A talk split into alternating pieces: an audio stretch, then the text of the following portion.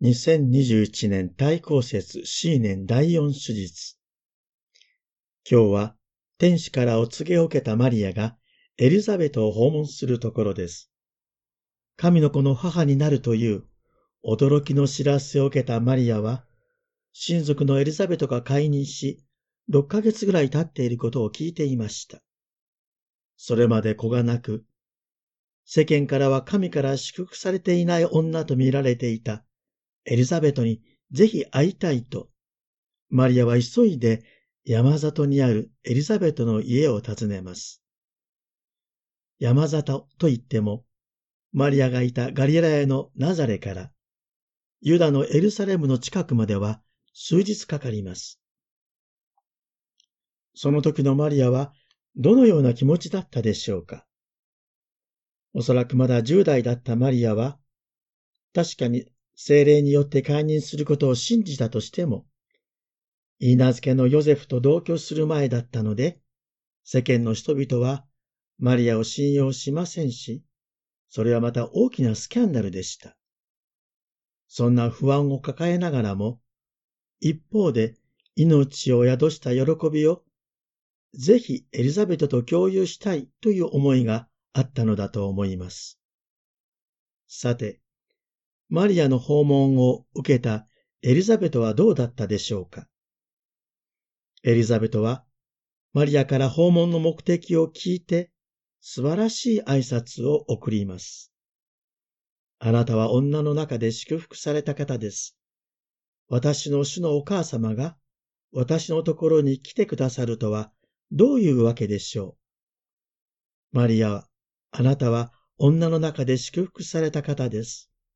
体内のお子様も祝福されています。この言葉が、アベマリアの祈りとなっています。この祝福の言葉を聞いたマリアは、それまで抱えていた不安も消え去り、神への賛美が口から溢れています。それがあのマリアによるマニフィカットです。私の魂は主をあがめ、私の霊は救い主である神を喜びたたえます。今から後、いつの世の人も私を幸いなものと言うでしょう。力ある方が私に偉大なことをなさいましたから。このマリアとエリザベト、二人の女性には三つの共通点があるように思います。まず第一は、共に神の力によって解任したということと、第2は、それぞれ生まれる子が神から大きな使命を帯びていたということです。マリアは神の子救い主の母となり、エリザベトはメシアの到来を告げる預言者の母となるのです。そして3番目は、主がおっしゃったことは必ず実現するという信仰です。マリアは天使のお告げを受けて、私は主のはしためです。お言葉通り好みになりますように、と返事しました。エリザベトは、主がおっしゃったことは必ず実現すると信じた方は、なんと幸いでしょう、とマリアを祝福しました。人間の思いを超える神の力によって、こう宿したこの二人は、共に主がおっしゃったことが実現することを信じた、その信仰によって、共に幸いなものとなっているのです。こうして、二人の女性は、神から与えられた使命をしっかりと受け止め、互いに励まし合いました。さて、最後に、ルカがこの二人の出会いをどのように位置づけていたかを見てみたいと思います。それは、旧約と新約の出会いというテーマです。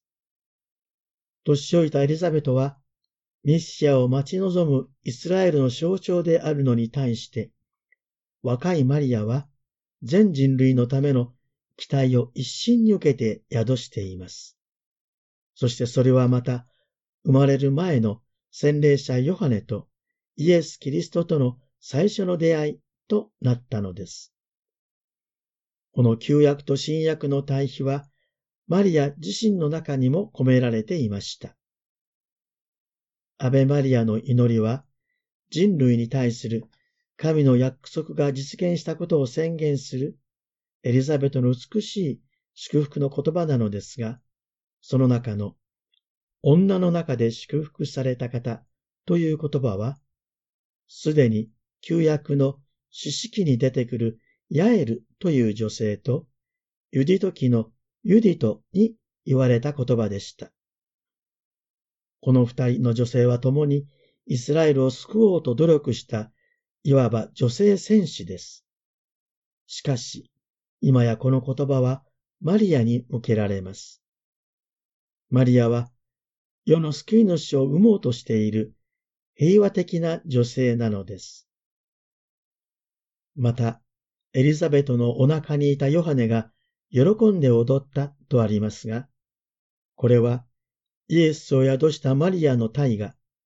新しい契約の箱という意味が込められていることを表しています。モーゼの立法のあの石板とアーロンの杖を収めた契約の箱が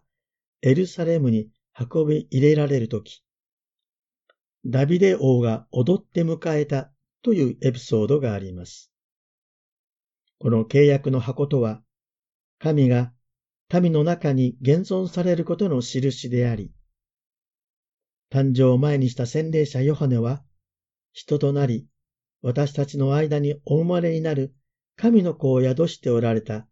新しい契約の箱であるマリアを前にして、ダビデと同じように喜びを踊ったということです。このように、マリアのエリザベト訪問は、神の救いの計画がクライマックスに達したことを表しています。そしてそれは、マリアとエリザベトが互いに相手を気遣うという愛情と、神の言葉を信じる信仰を互いに表明するという美しい出会いとして描かれています。これこそ人と人との出会いの神秘ではないでしょうか。私たちの出会いは神の愛と使命を共に分かち合い、励まし合うために尊く大切なものなのです。互いに受け入れ合い、耳を傾け、自分の心の中に相手を迎えるとき、そこに神がおられ、神から来る喜びがあるのです。クリスマスを間近に控え私たちも、神の訪問をふさわしく受けることができるように、共にお祈りしたいと思います。